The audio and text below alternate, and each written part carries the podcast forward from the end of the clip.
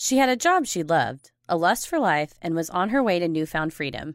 But then she came home from work and found herself faced with a man hell bent on taking her life. Was this some random attacker, or was the motive something more sinister? This week's episode is The Survival Story of Susan Walters Kuhnhausen.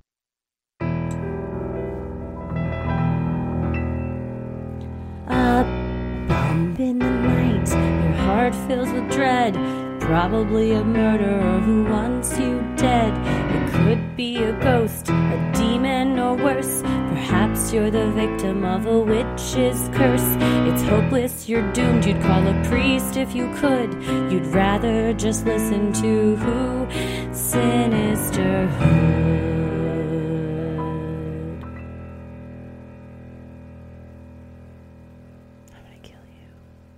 Well, I think this is a very appropriate topic to record today on International Women's Day because this woman is maybe the most badass that I've I think so. I've ever heard about, yeah.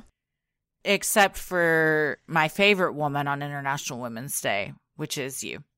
Well, Oh second. My mom is my favorite, and then you.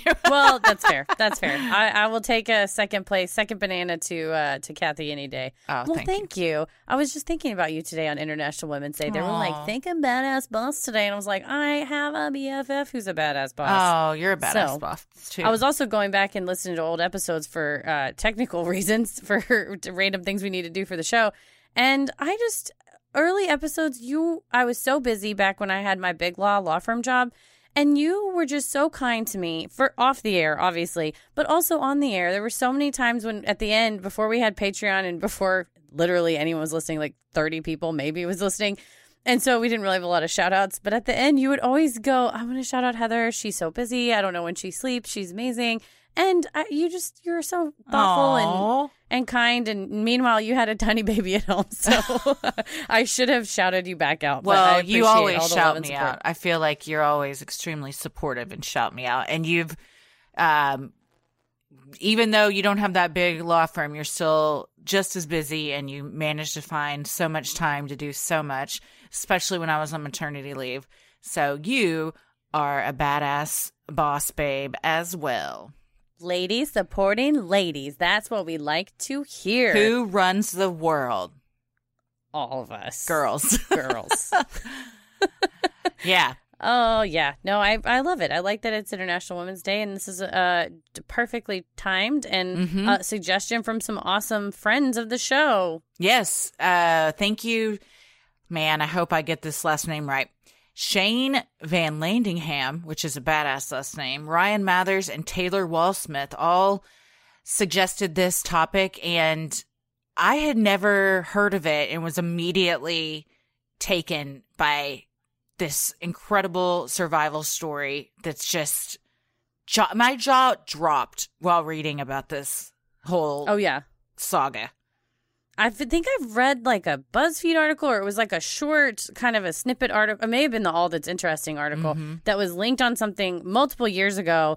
And when it was suggested, I thought, "Oh, I've never heard of that story." And I said, "Oh yeah, okay." I had read like like you said, a clip, a column or two. And when we really dug into all this research and and not just what happened, you know, during the attack and the immediate aftermath, but then her life and her career afterwards, you just you just got to bow down. And and mm-hmm. I love it mm-hmm. because her her whole, you know, from the start, she's like, I just did what I- anybody else would do. I just, you know, it's like any hero. You hear, oh, this mm-hmm. person saved a kid, or you know, jumped on the su- eh, on the subway tracks and saved someone. They're like, well, I just did what anybody else would do, and it's like not necessarily. So. Yeah. Uh, we all hope we would do those things in those moments, and, and then you have people that do th- do do those things. So Yep, absolutely. Impressive. Yes. Well, before we get started, we have a couple of thank yous also from some amazing listeners who have sent us some goodies. A couple of these were received a while back, so apologies for just now getting around to them. But Jen from Capital Chips, some Mm. delicious tortilla chips. I I got two big bags. I Mhm. ate both of them, and I maybe dipped a quarter of them in stuff. Otherwise, Yeah. I just straight up ate plain Same. tortilla chips because they're good. They're, I ate really good. I she sent us two bags and then she sent a tiny little bag with a post-it note that said Ella on it, so it was for And Ella. She And- sent a tiny bag with a post-it note from Nancy, so my mom got Oh, hers. so well. sweet. I ate one of the big bags immediately in one sitting. Didn't Yeah. dip it at all. No, I ate it yeah. while I was driving from the post office to your Nice. house. I was like fisting the. I wasn't fisting. Yeah, I was you were. shoving the chips into my mouth hole. Uh, they're so good, and they're very hearty. So I feel like you Mhm. could really dip. Anyway, Yes. thank you for. We appreciate the chips. Absolutely. We also okay. We and we got a, a, a postcard from Rebecca Pitch in in Austin. I actually met her through a, a law school friend of mine, Amy Velez. She found a postcard in her grandmother's uh, postcard collection that was never sent of the Adolphus Hotel. It's this very cool vintage postcard. Very cool. Um, so we're gonna put it up in the studio. So thank you, Rebecca, for that. We do have to confess, though, Mm-hmm. and this is mostly my fault. I'll take ninety nine percent of the blame because I'm the one that checks. fault. Well, I checked the mailbox, and I should be well fifty percent more organized. But so we received some really cool T-shirts from the Loveland Frogman, which is like a cryptid, Mm-hmm. and the people in the factory wrote a note that said, "We're so excited that you bought these shirts. We love the show," and then put some little goodies in the bag. We did not buy those shirts, so someone sent us the Loveland Yes. Frogman shirt. We think that we got a DM about it. And by we, I mean Heather, who's the one that checks the Instagram DMs. So somehow in my ADHD life, I have lost both the note with the with the uh, excitement and also the Instagram DM. So we want to thank you, whoever Mm-hmm. sent the Loveland Frogman thing, and please, please DM us again, or actually probably email because it won't get lost, um, and let us know who you are so we can give you a proper thank you. And Yes. please forgive my ADHD brain for No, uh, I- for losing that. I blame Instagram because you can't search DMs. And so I really think, I don't know who's in charge of Instagram. Facebook? Mark Zuckerberg, So Mark Zuckerberg is the one that we blame in this situation. or as my grandma-in-law called him, Mark Zuckerberg. Sick burn. She's not wrong. Zuckerberg. Nope. so please let, let us know who you are. Thank you so much. yes. well, we'll let you know who we are. I'm Christy. I'm Heather. And um, this week's episode is the incredible survival story of Susan Walters Kuhnhausen. And it is a doozy. So let's get into it. Susan Walters moved to Oregon after becoming a registered nurse in the 1980s. According to Willamette Week, she initially moved to Coos Bay, home of Burger's Top Service Body Shop, located at 180 Ingersoll Street, available for all your Gobble Squatch related car damage needs. Shortly thereafter, she moved to Portland, where she enjoyed its nightlife and would spend time at the local comedy club. She was boisterous, full of life, and had a loud and contagious laugh. I'm just tickled about our Gobble Squatch reference. if you have not, if you don't understand this reference, Gobble Squatch was a main episode, or was it a mini It was Patreon. It was the Patreon okay. episode. Yes, that's right. So Gobble Squatch was a mini-sode, which is available on our Patreon that we did around Thanksgiving, and it was very funny.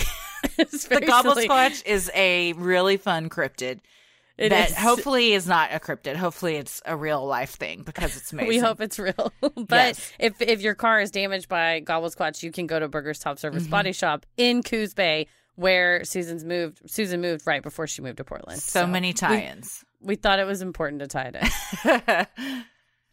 Hoping to find her a partner, Susan's mom and a friend placed a singles ad in the Willamette Week titled Someone different. The ad read, Single white female, 33, overweight but not over life. Seeks single male who wants more out of a relationship than just slender. Active healthcare professional, enjoys exploring the Northwest, interested in conversation, good times with someone who is intelligent, thoughtful, and full of humor.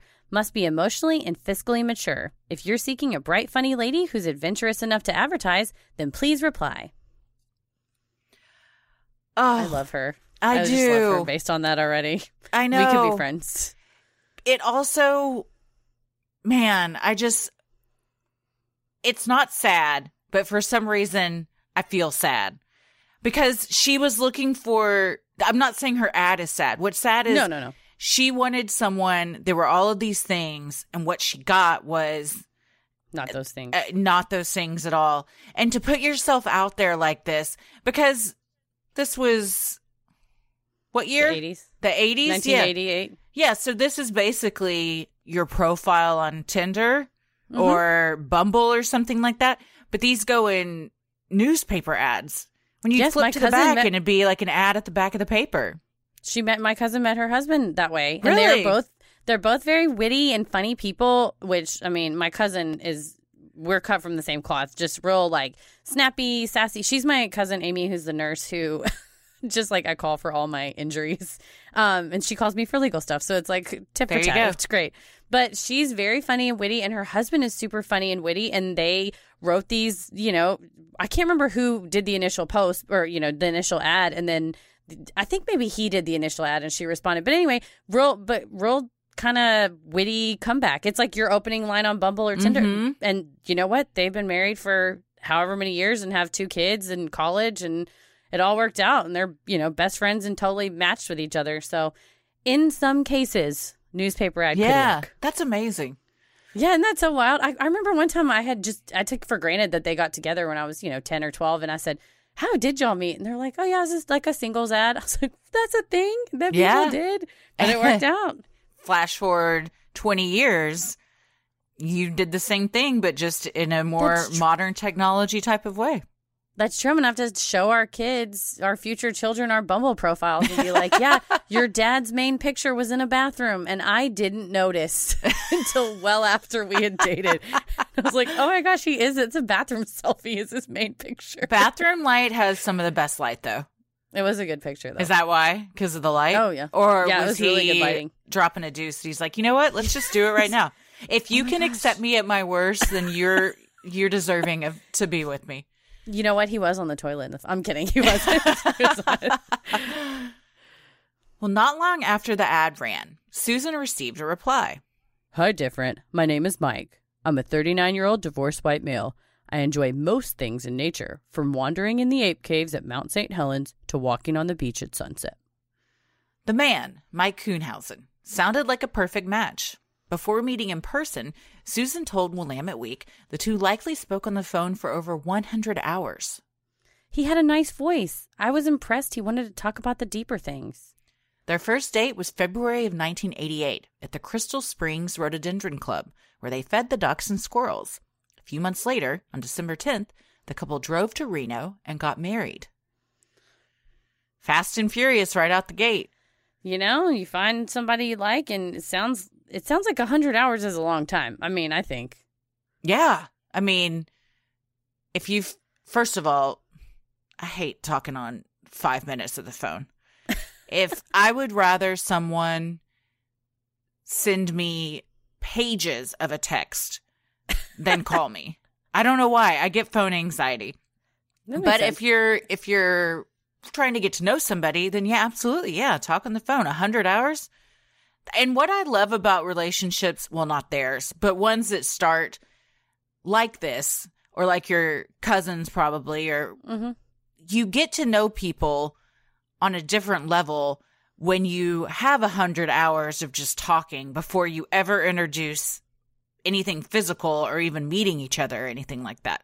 Kind of It's true. like kind of like Love is Blind, except that show was trash. But it's the same concept, you know, like you're stripping away those physical first impressions and stuff and just like really getting to know somebody before you introduce that. And then you ideally would have a really solid foundation for a relationship.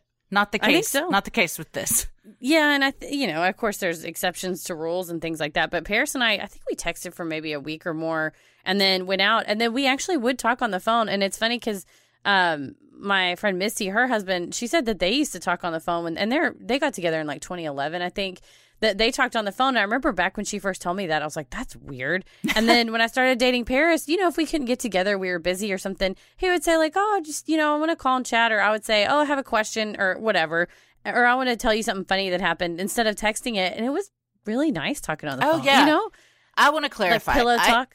I don't I don't hate talking on the phone to Tommy or my mom. There are people I will talk on the phone. Oh, with. yeah. Yeah. But if I was just meeting someone and trying to get to know them, I would enjoy talking on the phone. And I used to love talking on the phone when I was younger. But Oh, yeah. Back in yeah. the day. Oh my god.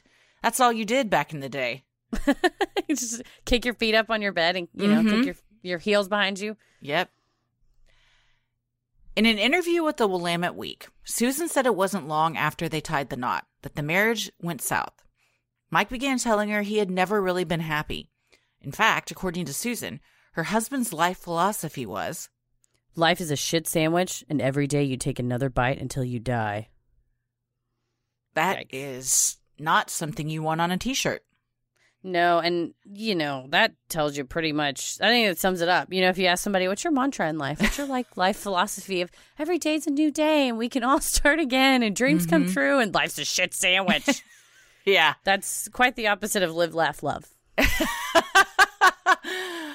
and what a beating to be with somebody that that's what they wake up and think every day.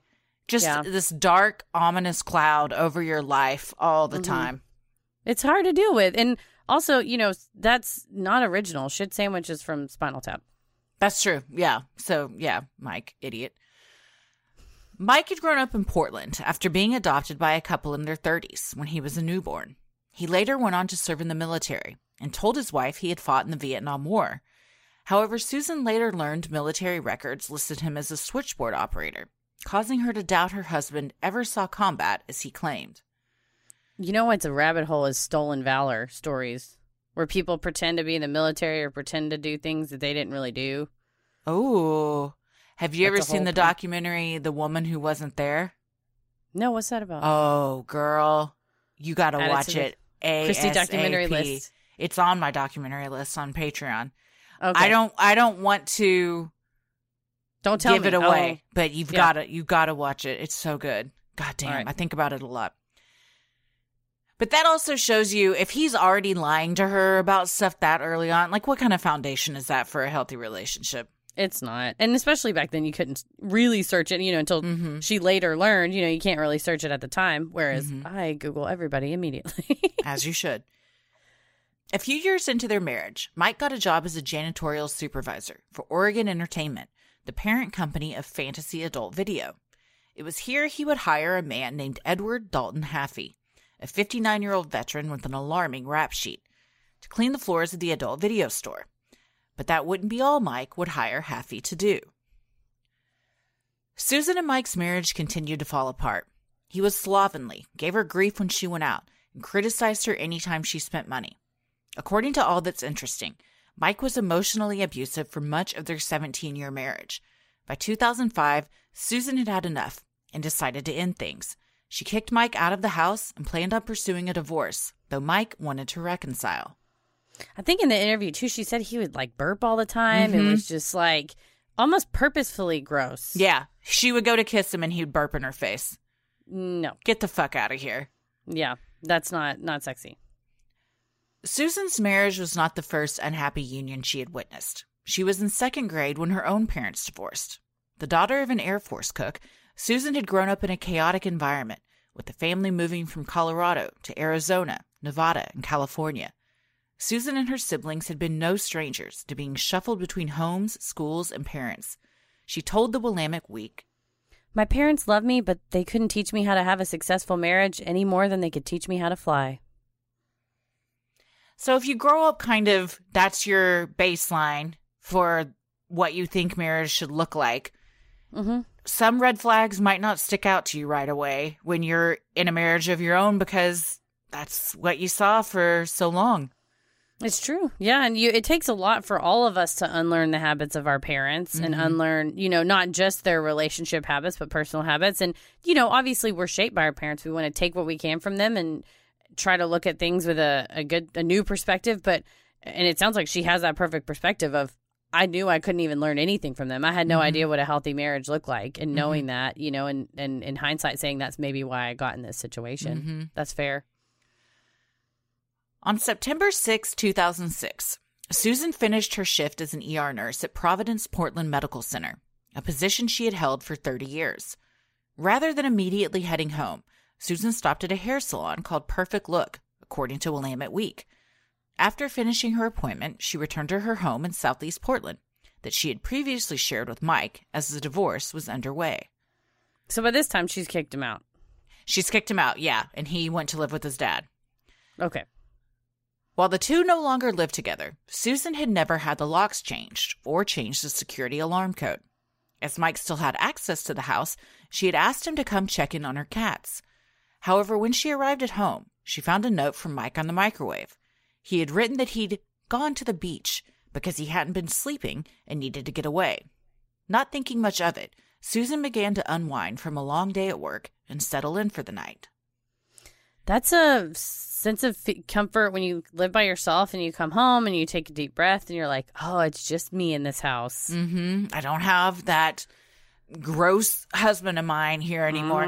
But even though they were going through a divorce and she kicked him out, they were still friendly enough for her to ask, "Hey, can you come and check in on the cats and stuff while I'm at work and everything?" Mm-hmm. And also, I mean, you feel safe because your alarm system's set. Mm-hmm. As Susan stood in her kitchen around 6:40 p.m., Edward Dalton Haffey, a 59-year-old Vietnam veteran struggling with addiction, hid behind a door in Susan's bedroom. As she walked towards her room, she noticed how dark it was and wondered if she had mistakenly left the curtains closed that morning. No sooner had this thought crossed her mind than she entered her bedroom and found herself standing face to face with Haffey. The five foot nine, 190 pound man wielded a red and black claw hammer, his hands covered in two layers of gloves, both latex and yellow rubber ones. This is my nightmare. Seriously. And you hope, you hope that you have the Susan Dude, Walters in you. I think about it all the time. Too much, Well, lu- probably. Luckily, my sister used to jump out and scare me as a kid, so I don't walk around corners. I go "Hua!" around corners. so you'd scare them. I hopefully that's the plan. That is the Yeah. plan. I think all the time, what would I do if I woke up and someone was in the house, or I woke Yes. up and somebody was standing over my bed, like Golden State Seriously. Killer style? And Yes. I want to imagine that I would react the way Susan, we're about to find out Susan reacts. But I, until you're in that situation, you can't know how you're going to react. You freeze up, just do whatever to get out of the situation. I mean, you go into survival mode, whatever that looks Yeah. like to you. It's fight or flight or freeze or appease or it's and no Mhm. nothing's the right or wrong answer. It's just whatever you're gonna do. No. This is also why magic of new technology. I have motion sensor cameras all over my house too, so I could see from the other room if some my phone would buzz if someone was in my living room, That's smart. or maybe a little overboard. Who knows? Susan told Multnomah County, We were nose to nose, and I could feel his wet, winded breath on me. He was lying in wait for me, thinking, piece of cake, middle aged woman, overweight with two bad knees. but Haffey was woefully unprepared for what he faced. When describing the attack later to WAVE E News, Susan said, I saw a man step out of the shadows, and he began to hit me in the head and the face with the hammer. as he attempted to rain blows on Susan, her years of self defense training she received as an ER nurse kicked in. Rather than back away, she stayed close to him, knowing the blows from the hammer would be less effective if he wasn't able to swing it very far.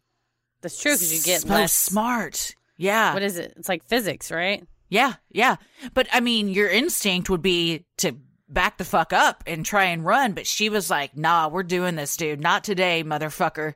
Like she was like, you came into the wrong bedroom, bitch. And it's the magic of uh, the self defense training because there is a lot of intuitive stuff that's not right. That the counterintuitive choice of staying close is actually better that you you learn from self defense. I believe they also said she had to do uh, training to subdue patients who were having psychotic episodes or drug issues and and learn how to counterweight basically and control their physical position, which Yes. came in handy. Definitely. And she had to disarm people that came into the ER and were, you know, completely out of their mind. She had to break open chest cavities to perform like heart massages when people were like in distress. And she was strong as shit. And Yeah. sh- they regularly trained the ER nurses in self defense. So it was just kind of second nature to her. And I may be partial, as I previously talked about an ER nurse who I love and am very close to. They are bad bitches. I mean, you see shit like Yeah. when. Oh, yeah. I mean, back when my cousin worked in, she worked in various ERs like trauma units. We would see stuff on the news of this horrifying, you know, train accident happened, and she'd be like, "Yeah, that that's I had to deal with that today," and you're like, Mm. And then you have to go home. Yeah. And you're like, this- well, I had to get CC'd on a mass email. It was Like, our she- email was down all day. Yeah. come on, it was seriously. I'm not kidding. Our email was down. It was driving me out of my mind. But and then you think about this woman. Not only did she just work a full ass shift at the ER, and now she's got to go home and fuck with this guy. Yep, yep. Damn. Susan fought and managed to wrestle the weapon away from her attacker. Remembering a lesson she had learned as a child, Susan explained to WAVE. I got the hammer and started hitting him with the hammer several times. My father, the carpenter, always taught me a hammer could be used for self defense. The claw end would work the best. Oh, Again, yes. she's just like, I'm taking control of this situation. Like, Yeah. This is how I um, I want. She is my uh, my icon in this situation. Like, I if I was being attacked, I would want to respond like this instead of just like running Yeah. or. Yeah. But you know, I mean, again, there's no right or wrong. The only right thing to do is try and survive. For sure. But I think too, if your job is some people come in, they're screaming, they're bloody, they're dying. You can't go, oh my God, I'm panicking. So That's her true. brain is, okay, we have to triage. Step one, get the hammer. Step two, or step one, get close. Step two, get the hammer. Step three, use the claw. And like your brain works like that if you're faced with trauma daily. Mm-hmm. And so by virtue, I think her job prepared her, you know, Yeah, helped totally. to prepare her. Mm-hmm. While Susan was five inches shorter than her attacker, she significantly outweighed him and used that to her advantage. She slammed her body against his in an attempt to knock him over. However, the hitman didn't fall and instead shoved Susan against her bedroom wall, speaking the only words he would that night. You're strong. Susan told the Willamette Week that it was at this moment she realized this man's intent was to kill her. It's true. You wonder if somebody's gonna rob your house while you're at work, Mhm. they're gonna rob your shit and take it. If they're gonna stand there and wait for you and then not just freak out when you come upon them and run away, you have to realize, oh no, no, no. It's gonna be one or the other. It's gonna be him or me. What a terrifying realization, too, that you're like, This is it. Yeah. That is, Yeah. I mean, I have chills. That's my nightmare. I mean, that's a horror movie situation. That It you're really like, is.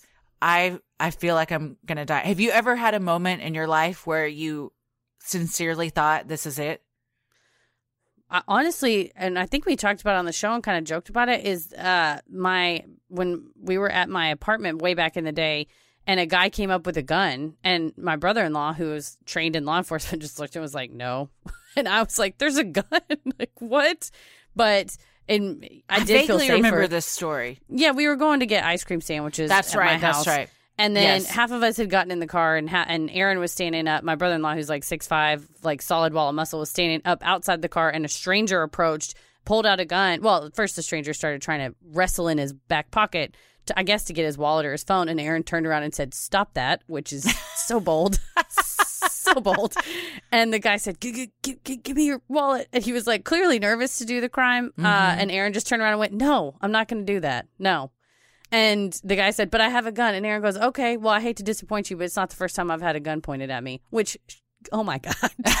Meanwhile, me and our other friends were like, "We're gonna die." Did he pull out the gun? Oh no, he had it out. He had it out. He had it out? Uh, yeah, and Aaron said, you know, and our other friend was around the other side, and you have to remember we're in Texas. Uh, we were in a truck, and our other friend said, "What did he just say?" And Aaron said, "He said he has a gun." And our friend goes, "Shit, I got a gun. Hang on, let me get it." and then the guy, I think, panicked at that point and ran off. Uh, and then after he'd run off, our friend goes, "Oh damn, this is my wife's truck, my gun's not in here." it's like false alarm. But that was a situation where you know me and another friend were in the back seat looking at each other like, "Oh God, what's Yeah. gonna happen?" Like it's funny now in hindsight, but what Sure. happened if that person did? And then they later caught him and said he had held up like five or ten people at that complex and the one next door, and um, I think they lived. You know, him and a friend were doing it, and uh, they really th- it was a really real gun.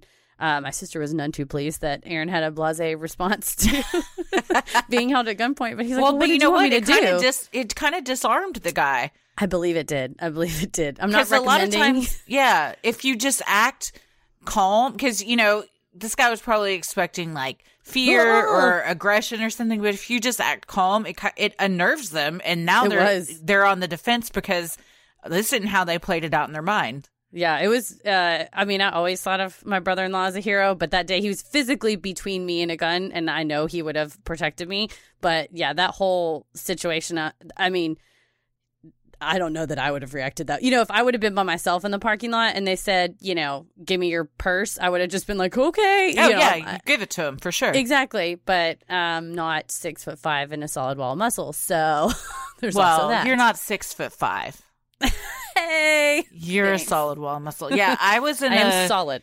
I was I was in a car accident once where I as I was um spinning across highway 121 or it was 114 before I hit the giant pillar that held up the overpass, I thought I'm going to die. This is it.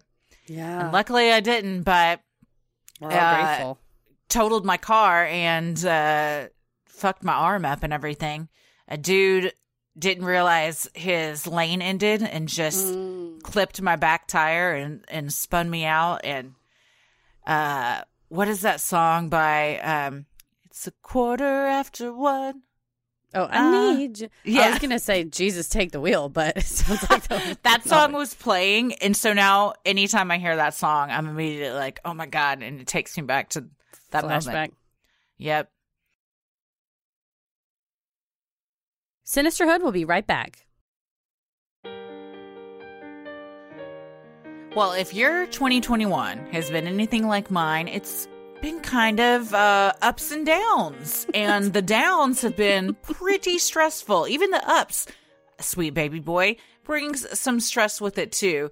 And one way I have been managing this is with the world's most trusted hemp extract, Charlotte's Web. And now you can use the code CREEPY for 15% off their entire selection of amazing products, excluding bulk products and bundles. You can choose from a selection of topical skincare products, gummies, and traditional oils, all made to support you day to day, moment to moment. A friend of mine recently asked what CBD I recommend, and I really do recommend Charlotte's Web. I've tried a ton. I think their flavors are the best. The mint chocolate chip is my favorite. They've got gummies, lotions, all sorts of great things that um, really help. It's a simple way to ease life's day to day stresses. I agree. And you said topical skincare products. I love my back and neck ointment. It's a topical relief for my stress in my back and neck, which is where I carry it. I'm basically Richard Nixon. My shoulders are up to my ears, and rubbing that it just it calms me and it brings my shoulders down to a normal Heather looking level, and so I'm no longer uh, looking like Tricky Dick. And the great thing is, all Charlotte's Web products are free of eight major allergens, not tested on animals. They're gluten free, and their topical products are formulated without synthetic fragrances, artificial colors, dyes, sulfates, or GMOs. Speaking of animals, Charlotte's Web even offers products to support your pets. Kate and Biddy, my dogs, are enjoying the CBD Chews for senior dogs. Man, they are really great at this parenting thing. We've pretty much just relinquished all duties to them with Simon and now Ella, and Tommy and I are living it up. I heard It's Ella like the speaking honeymoon French. phase again. Ella was speaking French to Simon, and Simon was responding in uh, Mandarin, and I was very Yes. impressed. It's and crazy. Yeah. all because Yeah. of the dogs. Uh, So if you want to have genius children and genius dogs too, try the world's most trusted hemp extract by going to charlottesweb.com and entering code creepy for fifteen percent off.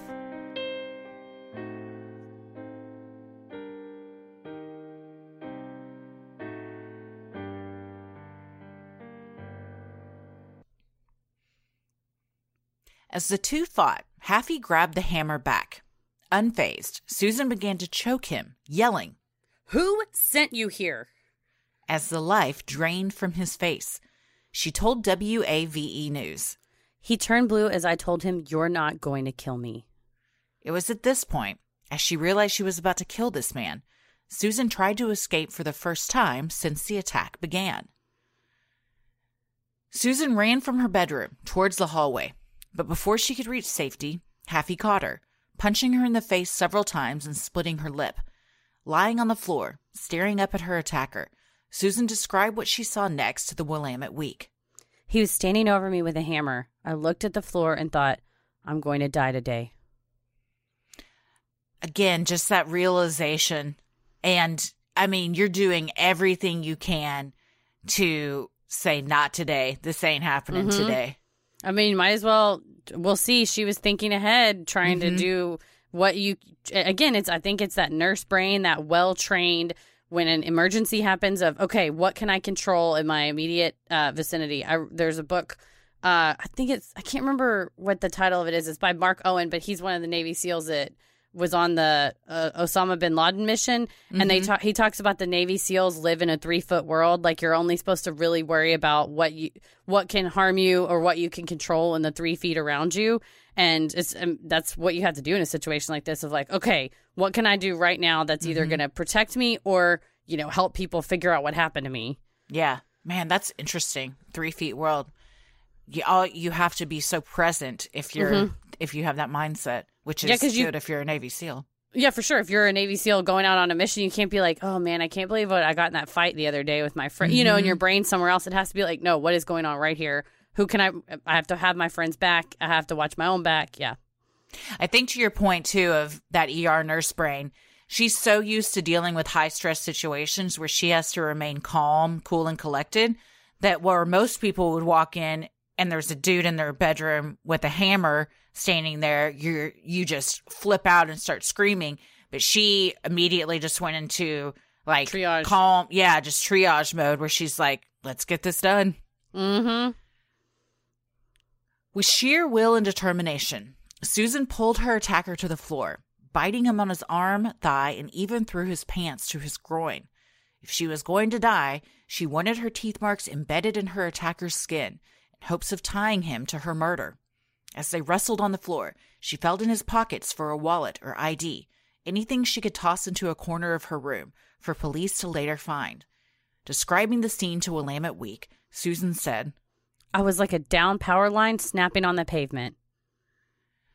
such man i think about this all the time i can't remember if it was i survived one of those shows but a girl was put in the trunk of a car by a guy and she was she bit all along like the the rubber in the in the trunk so her teeth marks would be there and even pulled out like strands of her hair and put them back there she was like if this guy fucking kills me uh, he's gonna get caught Yes, Yeah, if I have anything to place. do with it. Yeah. And like dug and like um broke off her nails and stuff and so like and uh dug her nails into the carpet so like fibers would be found under her nails.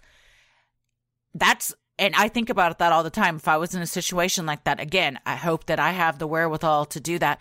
But also imagine for a second that mindset that that's what you're you're like, I know I'm gonna die, but this guy is gonna be held accountable for it. And that's what you're doing. You're just you Mm-hmm. you're like you've convinced yourself and come to terms with this is it. But Yeah. I, I'm gonna do what I can to to for him to get caught. That's just such a wild mindset, Mm-hmm. unimaginable.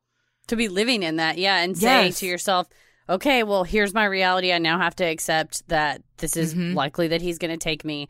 So what can I do? Yeah, Mhm. man, that's it's crazy to be thinking. Like you said, it's wild to think. Okay, I'm not just only fighting because she's not laying there. You know, she was still trying to fight, Oh yeah, but also fighting and also digging in his wallet or digging in Yeah. his pants pocket. Yeah. Yeah.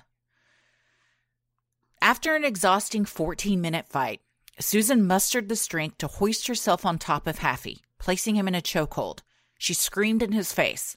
Tell me who sent you here, and I will call you a fucking ambulance.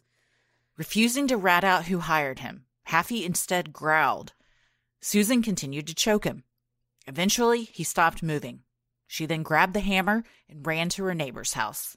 And I believe she had gotten him on his stomach. So she Mhm. was able to wrap her arm around his neck, which is, ladies and gentlemen, if you need a self defense tactic, a very good way to choke somebody out is going, you know, put your pit of your elbow in their throat and squeeze. Counter move, if you're in that position, tuck your chin and then they Mm. can't choke you. Counter counter move. If the person you're choking tucks their chin, stick your finger underneath their nose and press up really hard, and that will usually make them lean their head back in response. Again, Oh, badass moves I learned from my cool brother-in-law. that's fa- I have never taken a self defense class, and I've always We wanted should. to.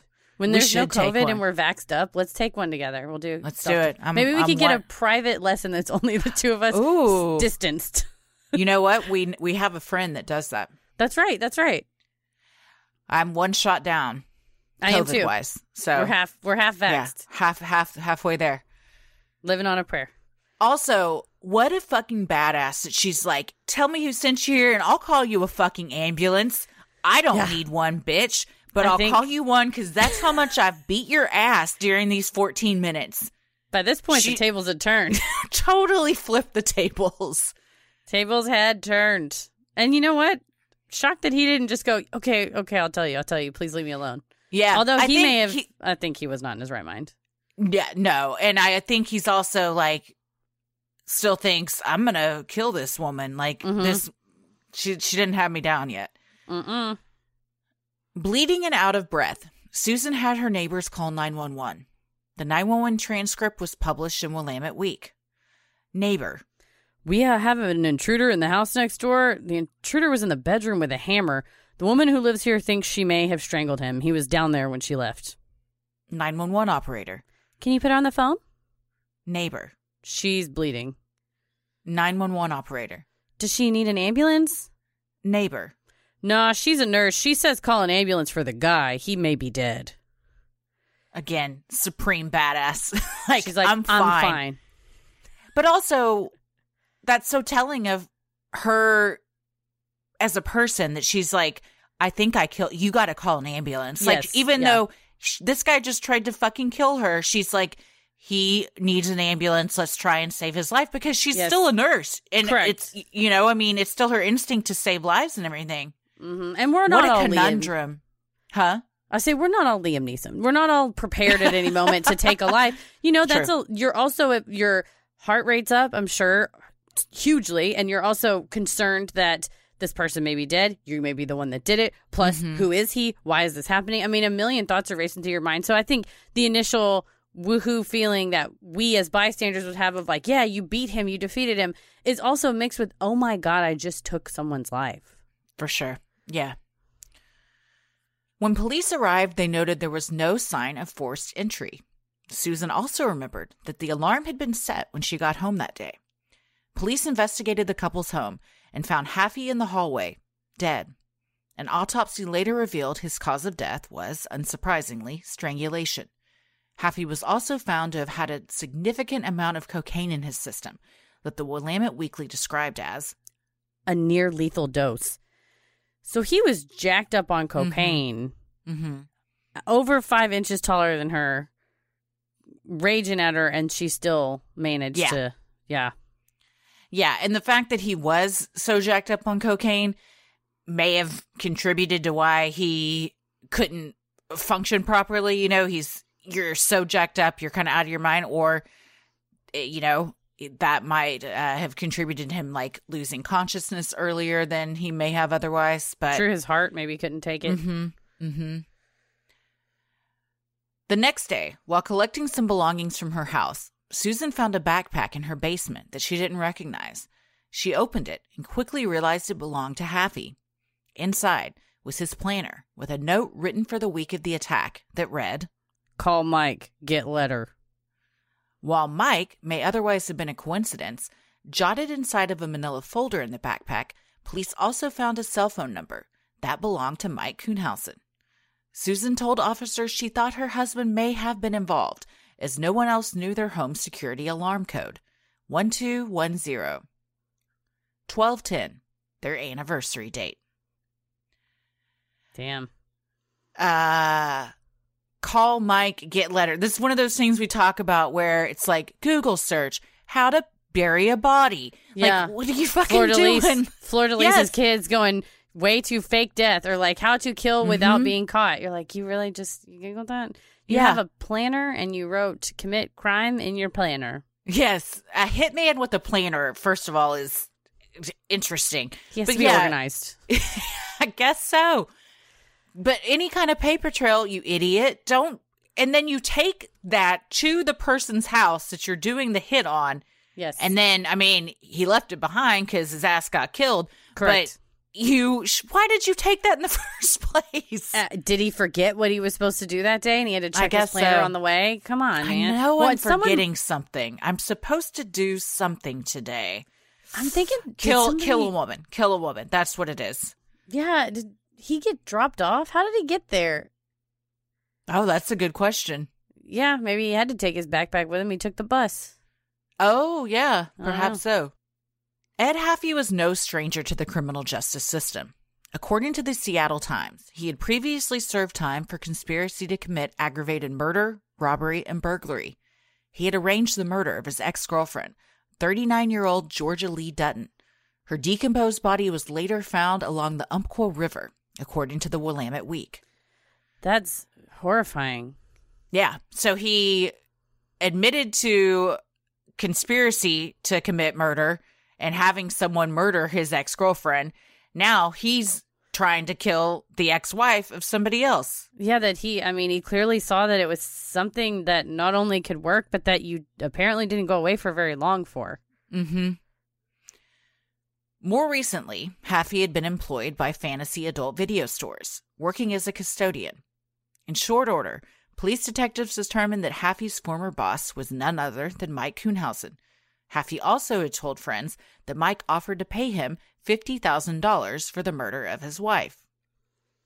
Gotta Heartless. keep those things to yourself. Yes, heartless for him to plan it, and then stupid for the the killer to go around telling everybody the terms Mhm. of the deal. $50,000 for taking someone's life. That's, I mean, I don't know that there's any price, you know, that no. Sounds reasonable, especially, I mean, although, again, he seems grizzled, you know, he'd already been through something similar. That, Yes. That's true. And he just got out of prison not long before this. Your moral compass is a little out of whack. Mm-hmm. The day of the attempted murder of his wife, Mike had driven out of town, checking into a hotel with a credit card. Later that evening, he returned to Portland and bought a gun at a local pawn shop. On September 8th, a suicide note left by Mike was discovered at his father's house. It read, All I ever wanted was to be loved, and every time I had it, I fucked it up. Upon discovery of the note, police immediately put out a bulletin on Mike. Five days later, on September 13th, officers finally located him at the Kaiser Sunnyside Medical Center.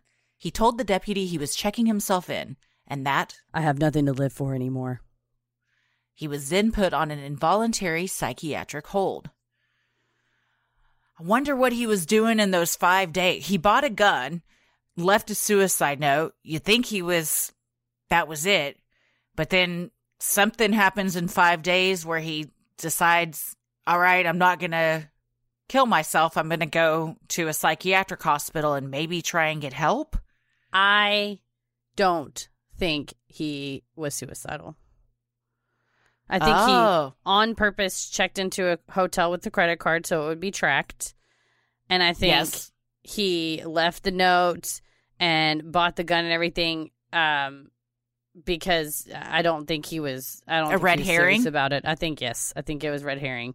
Although the discovery of the note, police put out a bulletin on him. I think he thought, "Oh, they're going to think they'll put up if Mhm. they do put out the bulletin and they find him at the psychiatric hospital and he tells them that, "Oh, I just don't have anything to live for." Then he could be uh maybe ruled out as a suspect of like, well, my wife left me, so I'm just gonna, you know, I was gonna take my own life. I wouldn't hire somebody to kill her. Mhm. This is conjecture on my part. no, part. that makes sense. That, That makes is- sense. based on the my amateur anal- well, I'm not an amateur, but my analysis of his behavior. Um, he could very well. I'm not saying that people don't have these urges and feelings, and this doesn't happen. But I think for a person to have planned this out, I don't think it would. If he was going to take his own life, why? You know, maybe it would have been he would have harmed her first on his own. But the fact that he hired someone, I believe this was Mhm. done to distance himself from the crime. That makes sense. My question is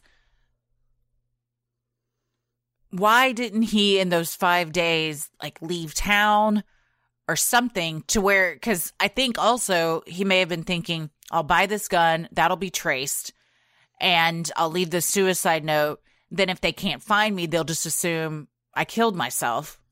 Maybe, yeah. But I, yeah, so I wonder like why after five days he was like, okay, I got it. Maybe he knew that people were looking for him or something. So he said, I, I got to up my plan here and go to the hospital. And so that'll increase my alibi or something. I think that you're onto something there. Yeah, and because I think if you leave town, that's really obvious. That's you know very obvious behavior. But saying I left her a note saying I was going to the beach because I couldn't sleep and that's where I was gonna, you know, do my plan. When in reality, he was trying to get away and have timestamps that he wasn't near the house at the time of the mm-hmm. crime. Like he's mm-hmm. very clearly like, I have receipts for the various purchases. I-" You know, like he's on purpose trying to leave a paper trail. Yeah. During a police interview on September 13th, Mike pleaded that he was innocent and had been at the beach during the time of the attack. He initially denied knowing Ed Haffey, but then changed his story, telling officers, Just because I know the guy doesn't mean I did anything. However, significant evidence said otherwise. A former cellmate of Haffey's had contacted police, saying Haffey had reached out to him about helping him out with a burglary. He said it was a Insurance scam. When the two felons went to meet a man about the job, the cellmate confirmed it was Mike and that he offered him $5,000 to help Haffey kill Susan. The man said no. Again, uh, sloppy work on the part of Mike to, uh, you know, Involve another someone person, that you yeah. don't really that you don't really know, and yeah, mm-hmm. Yeah, and then there was also another witness drove Haffey to meet Mike on a separate occasion and also told police when looking at pictures like, yeah, that's the guy that we that met in the parking lot. So yeah. there was too many people were involved in this for someone to not ever get caught or, or talk. Yeah, or point, yeah, and be able to point and say that was the guy. Mm-hmm. Mike told police that he had lost his job a few weeks earlier and had nowhere to live since Susan kicked him out of the house. Trying to disprove motive, he also told them Susan's brother was the beneficiary of her life insurance policy, meaning Mike wouldn't even see that money when she died. However, Susan and Mike had paid off their house, worth about $300,000. This would, in fact, be Mike's when Susan died.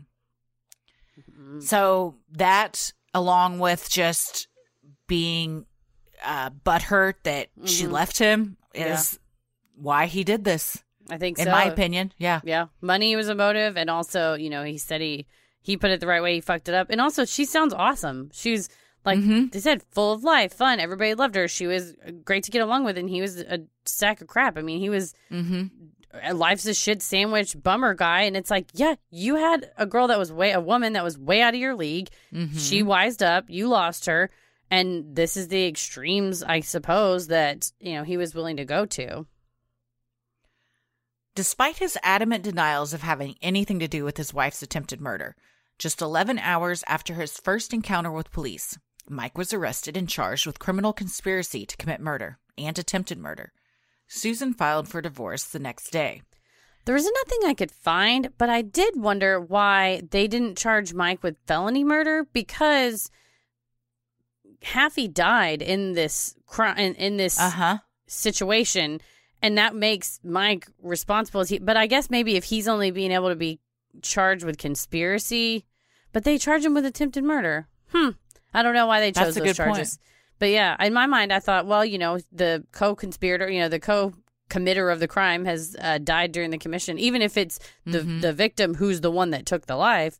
Still, Mm-hmm. I would I wonder why they didn't charge him, but maybe Had it not been for Mike's offer, Ed would not have been there yeah. to be killed by Susan. Therefore, Mike is indirectly responsible for his murder. And I may, and this is, uh, like I said, I did zero research on that. This was a lawyer brain question. Uh, so don't DM me a bunch if it's like, well, it's actually a conspiracy. I would have looked it up. it was just a postulation, pondering out loud. Mm-hmm. On August 30th, 2007, Mike eventually pled guilty to soliciting to commit aggravated murder. The following month, on September 10th, Mike Kuhnhausen was sentenced to 10 years in prison for hiring Ed Haffey to kill his wife. Doesn't seem like enough to me. Nah, sure doesn't. Sure does not. Fearing that her ex may still have the means to hire another hitman while behind bars, Susan sued Mike in civil court for emotional distress. After a two day trial, the jury awarded Susan $53,783 for her medical bills and lost wages, plus $1 million in pain and suffering. Susan's lawyer told the Oregonian that they had no expectation that Mike would be able to pay the full amount, but they wanted to exhaust his funds so that he couldn't hire another hitman. Strategically, very smart. Very, very smart. The attack left Susan feeling scared and paranoid.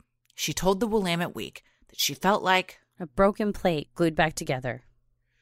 She moved to a new home where she had a security system installed, put gravel on her driveway in order to hear someone approaching, would drive different routes to and from work in order to avoid being followed, and practice shooting at a local gun range. Although her attack only lasted about 15 minutes, she told the Oregonian about its lasting impact, saying, I was forced to kill another man. Even though he was not a good man, that was the hardest part. The trauma and PTSD that someone experiences from an event like this, being attacked, that alone is something that will affect and shape your life for the rest of your life. And like clearly she had to change everything she did because she was so scared. But to add on to that, she took a man's life. Even Mhm. though this guy was trying to kill her, like you still have to grapple with that every day that like I killed someone. Hmm And the family did reach out to her and say, "Look, Yes, no hard feelings. yeah. We know you why you did what you had to do. You know, we don't blame you for it because I think and that's never going to make it go away, but I think it at No. least helps somewhat that you're, you know, you don't have people out there thinking you're a monster that did this, but I you know, that's it's a stain on your your heart like you and not not like in a negative way like she's marked but i mean like you personally have to kind of grapple with that and live with that and she's you know not that she's going to listen to this but if she does you didn't do anything wrong Oh You hell what you- no! you know you did what you had to do but it's understandable that weight of thinking that and especially being a nurse whose your job is to save lives is to Mhm. help people no matter who they are coming in there you know whether they are good bad or indifferent your job is to help them save them Mhm. and you did the opposite of that that's meaningful that's impactful Oh, yeah, she said in one interview that she feels like she was given the life sentence. mm, And that's so sad. I mean, because that's true. Her her husband got ten years for putting a hit out on her life.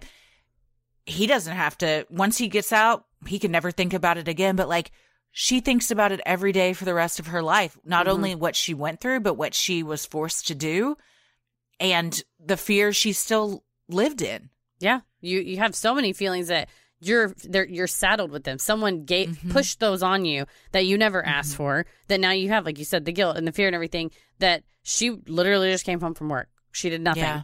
and this Yeah. is now forced on her for like you said for the rest of your life She put up with this dude's bullshit for seventeen years. Mhm. that's that was her crime and she said also in another interview like she was being punished for picking a bad man yeah like her and, crime was was marrying a bad dude mhm. and who whomst amongst us is not responsible for that and it's just like thank god you know it didn't go any it didn't get Yeah. any worse than it already was mm-hmm. while in prison mike's sentence was reduced by two years for good behavior he was scheduled to be released on september 14th 2014 in april of 2014 a few months before his release date susan told the oregonian I've spent the last eight years hoping and praying he doesn't have any hidden funds anywhere. I'm hoping he hasn't found someone in prison who said, You just hired the wrong guy. But Mike didn't live to see freedom ever again. He died of prostate cancer at the Snake River Correctional Institution in Ontario, Oregon, on Friday, June 13th, 2014, after serving eight years behind bars. He was 90 days from release, man, like 92 days from release. Even though he's in jail and she knows he's behind bars, she still can't relax because No. she's like, he could hire someone on the outside. I don't Mhm. know if he has money stashed.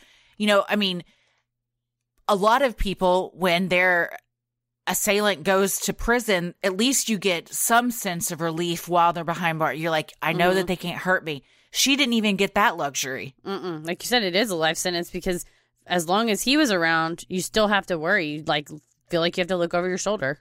Mm-hmm. So that must, it's at least a relief to have him gone. Yeah. And she said he told her while he was in prison, like, I to have terminal cancer, you know, and she said, Well, if if that's true, then hopefully he doesn't have a reason that he still would want to kill me if he's planning on if he's gonna be dying soon himself. That's true.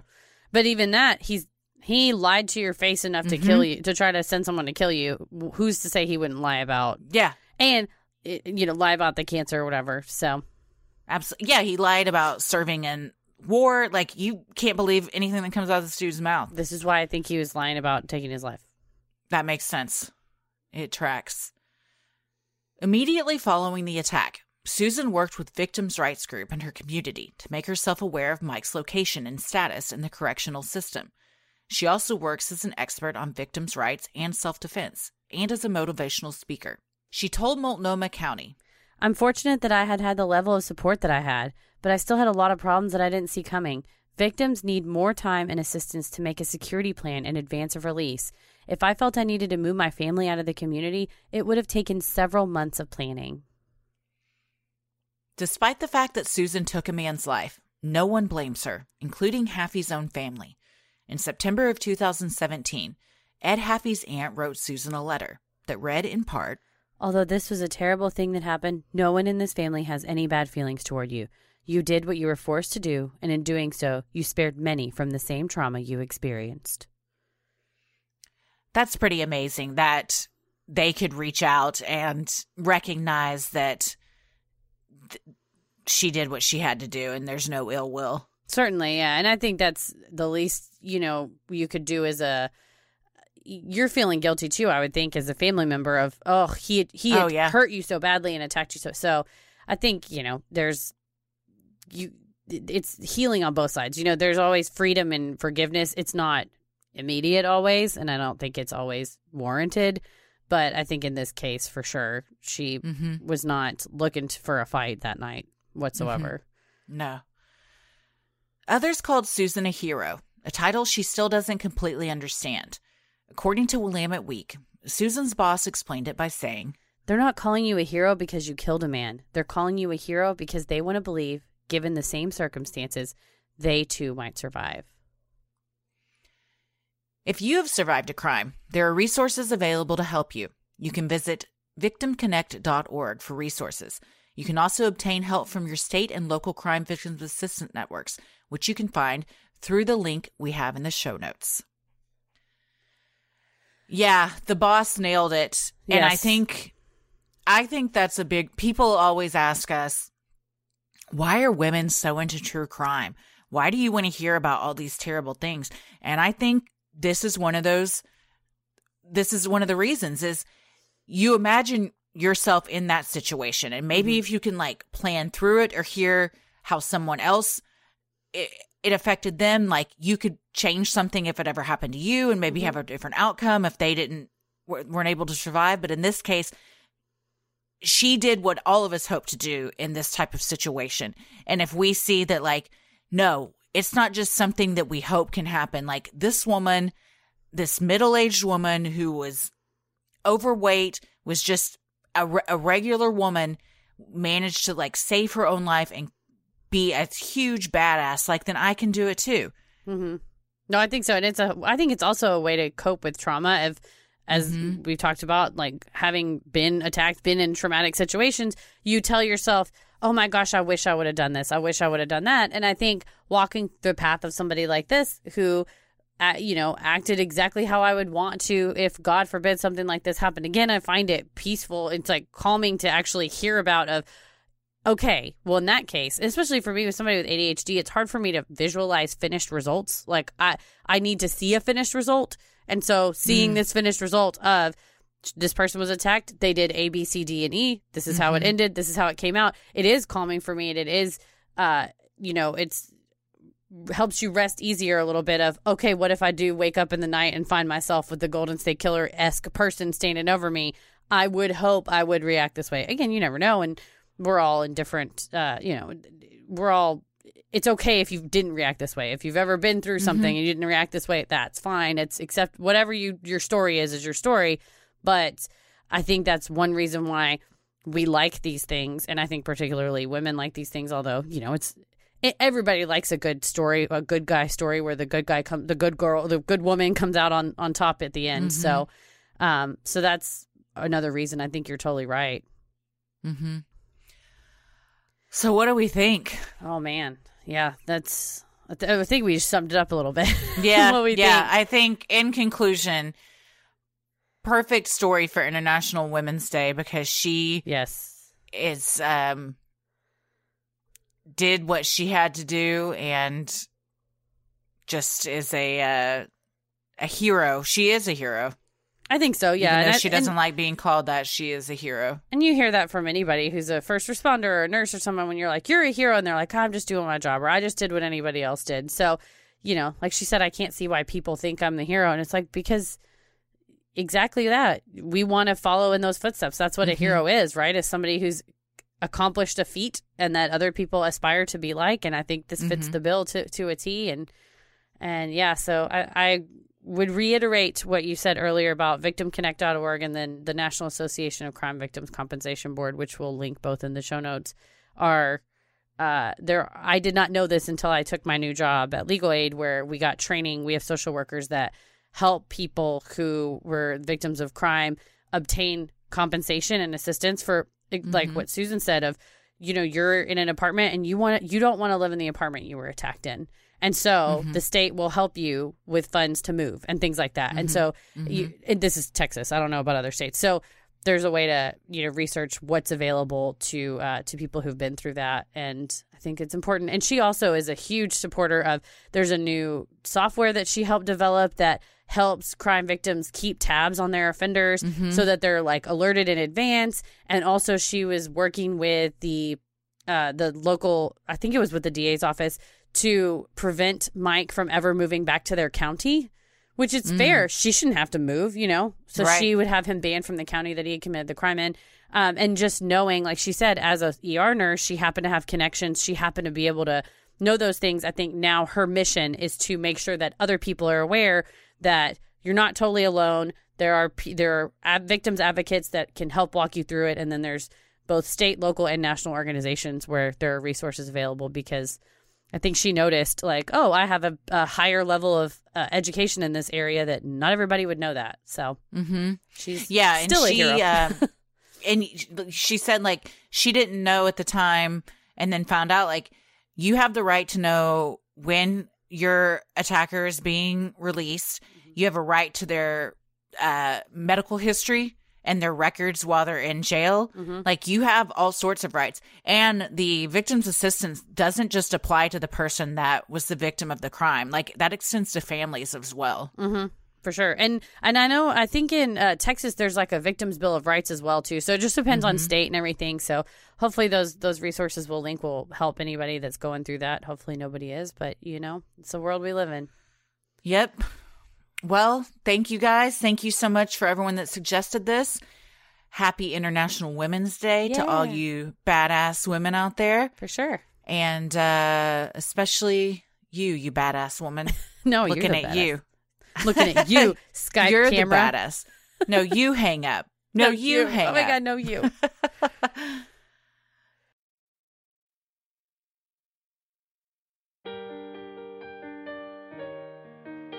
We love providing Sinisterhood to you at no cost. So if you like what you hear, consider supporting the show by donating to our Patreon. We're a small operation, creating the show for you by researching, writing, recording, and producing it ourselves. Any amount is sincerely appreciated and helps offset the costs of making and hosting the show. As a thank you, you'll also get some sweet perks like ad-free episodes, a Sinisterhood sticker, membership to our exclusive Patreon Facebook group for those in the Rolling the Airwaves tier, a special shout out on the show, a monthly bonus minisode, and patron exclusive video and audio content, including our R, I'm, Am I the Asshole, and R relationship segments where we read and discuss the best that Reddit has to offer. You also now have the fun perk of access to our Discord server, where you can connect with other fans in real time and discuss the latest in true crime, share personal ghost stories, or just post adorable pictures of your pets. We'll also be hopping on occasionally and hosting monthly Q&As where you can ask us all your burning questions. For our patrons not in the US, you now have the option to pay in pounds or euros, saving you the cost of the conversion fee.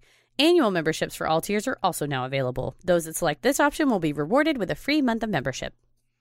For more details on all of this and specific member tiers, visit sinisterhood.com and click Patreon on the top banner. And make sure you stick around after our sign offs to hear your shout out. So many of you have been tagging us in pictures of you sporting your sweet Sinisterhood merch. Keep those pictures coming. If you want to get some cool Sinisterhood swag like t shirts, mugs, totes, and even clothes for your kiddos, visit sinisterhood.com and click on shop on the top banner. The best thing you can do to help us grow is like, review, and subscribe on Apple Podcasts or wherever you listen to your podcast. And please tell a friend who you think would like us to check us out. Means so much to us and really helps podcasts like us get more exposure. You can follow us on Instagram and Twitter at Sinisterhood Pod and like us on Facebook at Sinisterhood. Christy, where can we get pictures of your beautiful son? Oh, he is on my Instagram at Christy M. Wallace. And he's not on my Twitter, but I could tweet about him any any day now. so you can follow me at Christy or GTFO. Heather? Um, on Heather, I'm on Instagram at Heather versus the World and on Twitter at MCK versus the World. As always, the devil rules the airwaves. Keep it creepy.